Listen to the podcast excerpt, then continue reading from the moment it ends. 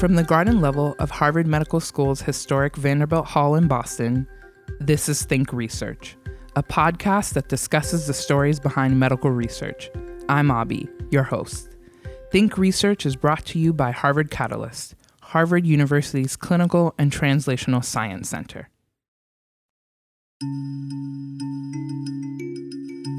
When it comes to children today, the importance of being active and eating right is a hot topic. In an age when we all have the potential to be glued to electronic devices, providing spaces for children to be active and eat healthfully is more important than ever.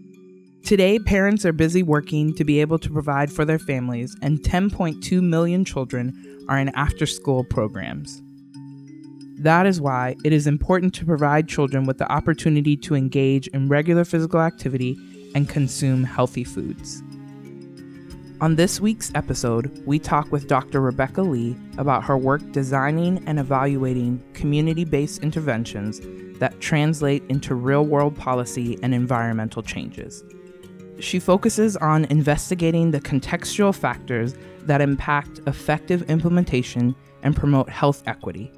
Dr. Lee is a research scientist at the Harvard T.H. Chan School of Public Health. She has spent the past decade working as a part of a research team under the leadership of Dr. Steve Gortmaker at the Prevention Research Center on Nutrition and Physical Activity. She currently uses mixed methods to conduct evaluation research with partners at the Boston Public Health Commission, Massachusetts Department of Public Health, and the YMCA. She also serves as an evaluation consultant and instructor for the Population Health Research Program at Harvard Catalyst. Hello, Dr. Lee. Welcome to the show. It's great to be here. Great to have you. Um, can you start by telling us a bit about your academic background and the community based research you do now? Absolutely. Uh, so, right now, I work at the Harvard Prevention Research Center. Uh, we do a lot of nutrition and physical activity research. Uh, but I came to public health. Um, my undergrad was in psychology, and I was actually really interested in uh, the psychological effects of discrimination. That's really where um, kind of my passion for research was when I was really, um, you know, in my my early years. Um, and when I was an undergrad, uh, I took this uh, psychology of racism class, and uh, it was with uh, Beverly Daniel Tatum, who's now at Spelman College, and I just learned so much about um, how discrimination works um, to influence individuals um, in their day to day lives and thought a lot about um, my own privilege and uh, did a lot of research on how kids develop those biases early in life when I was in undergrad. Um, and then I knew I loved research, but I didn't know what I wanted to do with that after um, I graduated. So I spent the summer after my senior year in college scouring Boston for every research job I could find. Uh, and I uh, remember finding this job in the Department of Epidemiology uh, here at the School of Public Health, and um, I got called for an interview, and I was very surprised. Uh, what I had to do first was learn to pronounce epidemiology, and I remember sitting on the, the edge of the bed uh, with my friend saying, Epidemiology, epidemiology. Okay, I got it. So, um, so I didn't know that much about public health, uh, but I knew that it would uh, help me me kind of foster this interest in research that I had. Uh, and I spent uh, about a year and a half working on um, a meta analysis in the Department of Epidemiology and learned so much about public health. And uh, through uh, the benefits we have here, was able to take a class in uh, the Department of Society, Human Development, and Health. Uh, and my eyes were really open to how discrimination and all those social factors uh, like race and social class and sexuality uh, influence our health. And I'd only really thought about it from the psychological perspective before. And I was now thinking beyond individuals and thinking about populations. And I thought, okay, this could be my home. This could be my career. I hadn't seen it when I was running to the uh, library to collect all those articles for that uh, uh, meta analysis, but I was seeing it now. Um, so I was lucky enough to uh, get my next position here at the school at the Prevention Research Center, where now I've been for over 10 years. Uh, and uh, what I think I'm so lucky for is that uh, the Prevention Research Center is really focused on uh, community based solutions to uh, obesity uh, through interventions around nutrition and physical activity. Uh, and there's a strong emphasis on working with partners uh, here locally in Boston and Massachusetts, uh, but also national projects. Uh, but really, those interventions are grounded in the real world. Um, they're um, not just kind of thought experiments uh, in uh, in our offices, but we're really listening to uh, the folks uh, who are implementing these interventions, uh, and I think that's a really uh, special. Um, thing about the Prevention Research Center um, and the work that um, I've been doing for a long time now. What is the Out of School Nutrition and Physical Activity Initiative? So, the Out of School Nutrition and Physical Activity Initiative, we like to call it OSNAP. Uh, it's a f- fun ring to it. Uh, it is a uh, after school uh, nutrition and physical activity in- intervention uh, that we developed at the Prevention Research Center. Uh, what it is, is a series of uh, learning communities that we do with after school providers. Uh, they work with us throughout the school year to really develop uh, knowledge and skills uh, to promote uh, healthy eating, physical activity, reduce screen time, uh, some really simple goals um, to pr- to improve the health of the kids in their programs. Uh, so we, as researchers, are helping uh, to uh, design those trainings, uh, but we aren't going into the uh, programs to talk to kids about what healthy eating is. It's really about building the capacity of those staff. And that's what I love so much about that intervention. Uh, so it began here. Um, in uh, in the city of Boston with a randomized trial with just 20 programs uh, run by lots of different organizations, YMCA's, Boys and Girls Clubs, city-run programs. Uh, but we're still doing a lot of that work uh, now, and I think we'll talk about that some more. Uh, but it's a great initiative, and uh, it's been so much fun to work on over the years. What are the end goals of the project? Uh, so the end goals of the project are uh, to change the health behaviors of the kids in the program. So to get them to eat healthier foods, uh, to uh, be more physically active during the program time.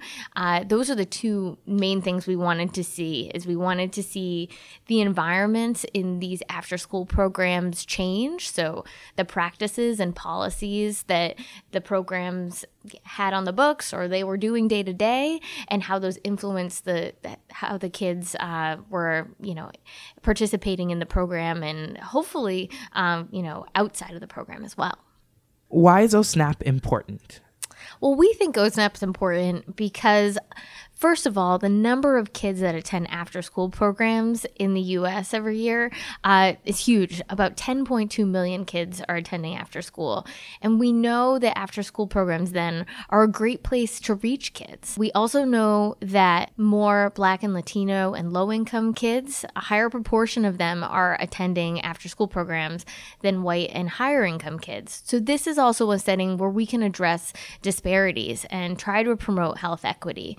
These these are two huge reasons. Uh, we know that uh, you know the obesity epidemic is not going away, and promoting nutrition and physical activity is really key, uh, especially earlier in life. And so the OSNAP intervention really reaches those kids at a great time in their life at a pretty low cost uh, to a local health department or to a YMCA. Uh, and it's a great initiative to uh, try to uh, address all those things. What were the key findings from the study? So, the key findings from the randomized trial that we did here in Boston uh, were that we found that kids participated in more vigorous physical activity uh, at the end of the program, uh, which was great. Uh, we don't see that many interventions that uh, influence vigorous physical activity where kids are, you know, getting their heart rate up. And then uh, we also saw that kids were uh, served and consumed more water at snack time, which was great. Uh, and they were also uh, eating uh, more healthy foods at the end of the intervention, particularly in programs where uh, the sites had control over um, the, the foods that they were serving to the kids. So sometimes uh, programs might have a kitchen in their facility, and sometimes they might not. And that did influence whether um, kids were served and then uh, were eating the, the healthier foods. So we saw really great success in both of the areas we wanted to see uh, physical activity and nutrition. We've heard that you've worked on another out of school time project. What is that project? So, after the OSNAP trial, uh, we were lucky enough to connect with the Boston Public Health Commission, uh, who received a large CDC grant uh, that was really focused on addressing racial disparities in the city of Boston. And one of the things they'd been wanting to do uh, for a while was uh, address nutrition and physical activity in school time programs. Uh, so we had this unique role where they were looking to us for uh, expertise in what interventions might work in out of school time, uh, but also um, we uh, applied to be the evaluator on the project. So we were in this role as evaluator, uh, but we also had this out of school time expertise. And what that meant is that we could see what was done in this just 20 sites, small scale research project at first uh, could be expanded in reach to to reach. Um, many more um, Boston residents. So the REACH project stands for Racial and Ethnic Approaches to Community Health. Uh, it's a CDC funded project. Uh, it went to two different cities uh, in the country, so it was a really competitive uh, project. And in this case, it's a grant that goes right to the city, and we were the evaluators. Uh, so they were focused on healthy beverages, uh, reducing sodium, physical activity, hypertension within clinical settings. Uh, and the the last outcome that they were really focused on was uh, changing nutrition and physical activity in out of school time programs. So this is a huge project, and out of school time was one part that uh, we uh, were able to participate in. The goal in REACH was actually to work with 125 after school programs here in the city. Uh, this could be, again, sponsored by uh, all different types of community based organizations.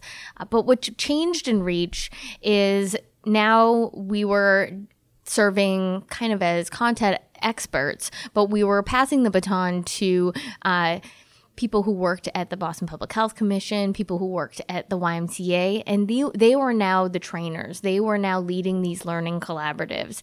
And it wasn't an intervention that depended so much on researchers, but we were building now the ca- capacity of those city uh, employees, those YMCA employees, and the after school professionals. Uh, and uh, we could also evaluate this uh, project at a little bit more low cost uh, because during the trial, we'd actually validated this measure that um, the site directors would complete. Uh, and we found that it was really accurate, and we didn't have to collect such expensive, uh, rigorous data as we did in the trial. We used this new tool uh, to evaluate the impact in you know over hundred programs. So we got scale with Reach. We were able to see how it worked uh, in the community uh, with a little less uh, control by the researchers, but we also were able to impact so many more kids in the city and that was what we were really excited about. So you were the evaluator for this initiative. Mm-hmm. What did you find? So, our early result, results show uh, that we saw a lot of similar success as we did in the trial, which is fantastic. Uh, so, we found uh, similar changes in uh, water being served to the kids, physical activity. Those were the two big areas where we saw some improvements. So, uh, this was an indication to us that. Um, down the line outside of a randomized trial, this intervention still works when it's implemented on a larger scale uh, with practitioners uh, from the city health department and the Y leading the initiative. And uh, we're really excited about that. Uh, the other uh, thing that we're so uh, glad to see is that the REACH funding has ended, but the city has started dedicating funds to continuing OSNAP uh, on a smaller scale, uh, but over a longer period of time to continue working with after school programs to promote nutrition and physical activity and uh, seeing your you know research uh, intervention that you developed uh, in such a small trial turn into a program that is sustained uh, by your city um, is just uh, such a great success. And um, we're so glad that it continues to impact uh, residents of the city. When working within the community, what are the barriers to getting the buy in needed to execute your research? So I like to think about this question as um, how do we begin our research uh, with the community um, in the forefront of our mind. Uh, and so there are barriers to overcome, but how do we design our interventions that they're really appealing to uh, the community, whether that's the kids themselves, the parents, or uh, the practitioners who are implementing uh, the intervention? I think a good example is thinking about uh, the after school providers, uh, those site directors, those line staff. Um, these are folks that have really busy lives. They're trying to do a lot in a really short period of time from the end of the school bell to when the kids get picked up at six o'clock. Um, how do they integrate nutrition and physical activity into their program in a way that feels beneficial to them and they see their parents responding well and they see kids responding well? So when we start a research project, we want to think about at the very end of this project, uh, what will um, continue this work, what will make this work um, meaningful to folks um, without needing a stipend from a researcher or um, something like that. What value will it have to them? And so we try to bring people in early on to hear about um, what would be valuable to them, uh, what goals seem reasonable to them, um, and we like to involve them in the research process as much as possible. so I talked about the learning community being an opportunity for uh, capacity building of those staff. So, not seeing them as just folks that are helping you with your research project, but folks that you you're going to build their skills. Maybe you'll help um, further their career, um, something that is meaningful to them. So that's really important to us. And when you kind of flip the the lens and you think about those people, I think they can tell you what barriers they might encounter at the very beginning uh, to have a successful research project project. What are the next steps for your research? So, uh, this year I was lucky enough to get a new research grant uh, to continue this OSNAP uh, research. And what we're focused on now is we made this OSNAP intervention work well here in Boston, but how do we scale this up uh, nationally to reach folks across the country? And um, I was just speaking about the importance of getting the buy in of those after school providers. What training model will work best to um, really attract after school providers um, throughout the country what how could it be uh, low cost? How could it be appealing to them? So we're uh, testing two different models uh, for scaling up osnap we're doing one that's very similar to what i described here in boston where we do an in-person learning community. I train uh, local people um, in the ymca to uh, lead these trainings. But we're also trying an online model uh, to see how how uh, this type of learning community could work uh, virtually and how folks could uh, interact with each other online, learn the same knowledge and skills. Um, and so this research project will really compare those outcomes. Do we see similar outcomes with those different training models? Uh, what do these different models cost in terms of um, making this model work? How, how might a health department or the Y or some other organizations say, yes, uh, this model works and uh, we want to um, include it in our training package. And uh, we're also really interested in implementation outcomes. So, what are the factors of uh, the program themselves, the community the program is situated in, or, or those practitioners, those after school providers that um, influence the, the success of the intervention? And we're really excited uh, because we're working with so many programs in this new study from so many different places that we'll be able to look at implementation. Um, another thing that will be new in this study is uh, having a strong usage of mixed methods research. So, uh, most of what I've talked about today so far has been pretty quantitative in terms of measuring our outcomes, uh, but hearing um, qualitatively from those after school providers about what worked and how it worked, uh, we know that we can't just measure that um, on a quantitative be- basis. And if we really want to understand their experiences, uh, we need to talk to them and hear their stories and interviews. So we'll we'll be doing that as well. So all this research really has built on. Um, uh, each other. We started with the trial, then we worked locally with REACH, and now we're thinking about that national spread. Um, so it's been really exciting. Why is mixed methods important when evaluating a study like this? A study like this is very complex, and mixed methods is often really useful for gaining a more comprehensive understanding of complex interventions with uh, many different stakeholders. Uh, in OSNAP, I was describing how qualitative research was really going to help us explain the quantitative findings of which training model worked better. So, after we look at that quantitative data, the, that outcome data, we'll be able to talk to those after school providers um, to try to explain any differences that we see.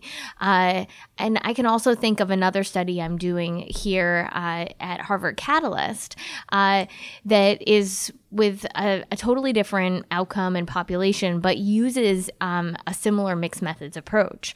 Uh, so we're currently evaluating uh, the Prevention and Wellness Trust Fund uh, with the Department of Public Health. So again, another evaluation project uh, with our local partners, and we're looking at many different outcomes. We're looking at um, elder falls. We're looking at hypertension, tobacco use, asthma in children, uh, and there are many complex interventions that are being done in community settings, in clinical settings. Uh, and what we know is just looking at the, those clinical changes are not going to be able to help us understand uh, what really worked on the ground in those real world settings. Uh, what were the complexities of implementing those interventions? What was it like to be a clinician implementing versus a community health worker versus somebody running a uh, class at a community organization? Hearing the voices of those folks that are implementing the intervention to try to explain any quantitative findings that we have is really valuable to be able, being able to then take the next step, uh, whether it's in a research study or within uh, a community, to try to improve the interventions that we're delivering to folks in the community to improve population health. Thank you again for joining us, Dr. Lee. It has been a pleasure to have this conversation with you. Thank you. It's been great to be here. Next time on Think Research, if we were to move every inactive person in the world to becoming active, meaning meeting the physical activity recommendations, what does it do to health? And interestingly, we found that we could avert about 5 million deaths each year, about the same number of deaths that is caused by smoking. Dr. I-Min Lee discusses what recent studies reveal about the benefits of being physically active. Harvard Catalyst Think Research is supported by NCATS the National Center for Advancing Translational Sciences. Subscribe to Think Research on iTunes, Google Play, SoundCloud, or wherever you get your podcasts. To find out more about our podcast or suggest topics for future episodes, visit our website www.catalyst.harvard.edu slash thinkresearch.